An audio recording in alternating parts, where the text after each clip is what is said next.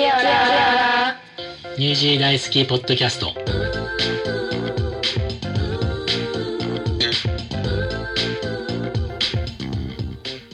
こんにちは。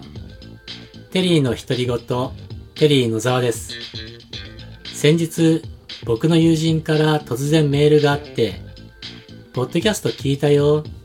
あのボソボソ喋ってる感じがいいよねみたいな感じのメールでした。超残念です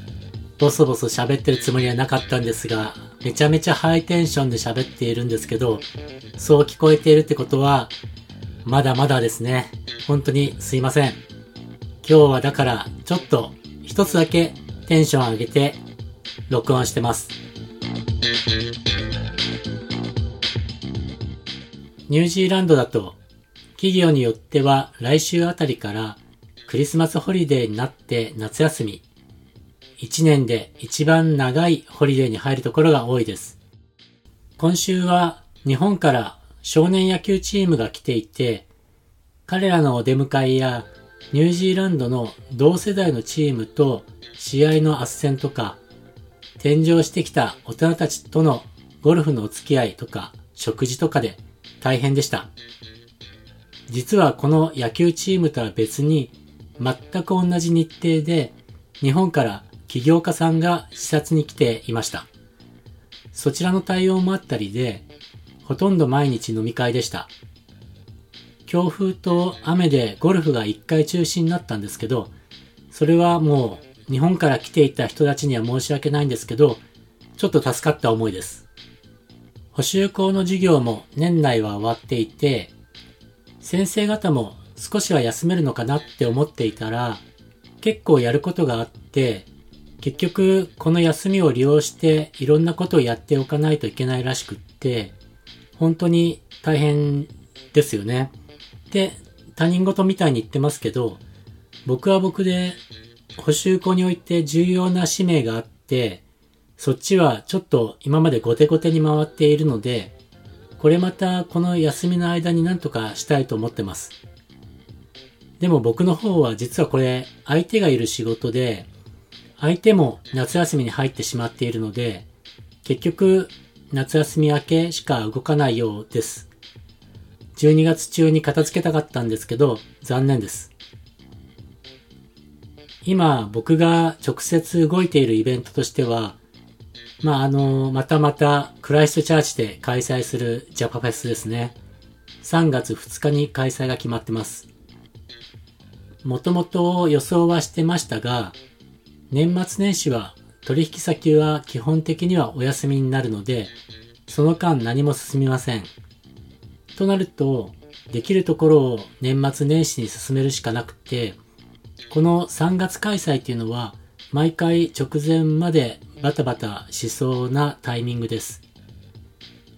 でも今回は前回から強力なスタッフも加わっているので、まあ、彼女がスピード感よくどんどんやってくれてるっていうところも助かってます。他にも何人か手伝いたいっていう方もいらっしゃってて、やっぱりいいイベントをやっていれば、いい人は集まってくる。そういうふうに実感してます。3月2日っていうと、もうあと2ヶ月ほどなんで、なかなかタイトなスケジュールですけど、まあ頑張っていきたいと思います。他には年末年始の間に1週間ほどの撮影コーディネートの業務が入ってるので、そちらも対応します。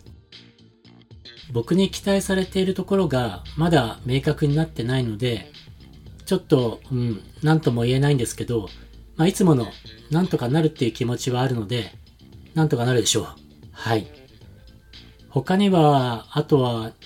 2月のイベントをこれ、えっと、打診されてるんですけど、これは、3月のジャパフェスが近いですし、さすがに無理かなと思ってます。僕が見ているビジネスにおいて、依頼されて断るっていうことはあまりしないので、今回も断りたくはないです。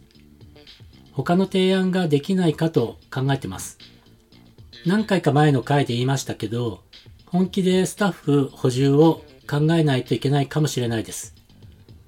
せっかくこうやって仕事を振ってくれているのに、うん、断るっていうか、その、違う方向の提案っていう、するのもなんか、うん、もったいないなと思ってます。ただ、そうですね、イベントに精通した人じゃないとなかなかこの仕事ってできないですから、そういう人がいればいいなと思います。これも前に言いましたけど、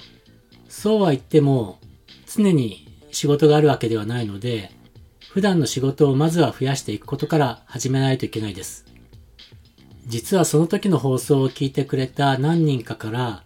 雇ってほしいという連絡を受けていたんですけど、雇いたい気持ちは本当にあるんですが、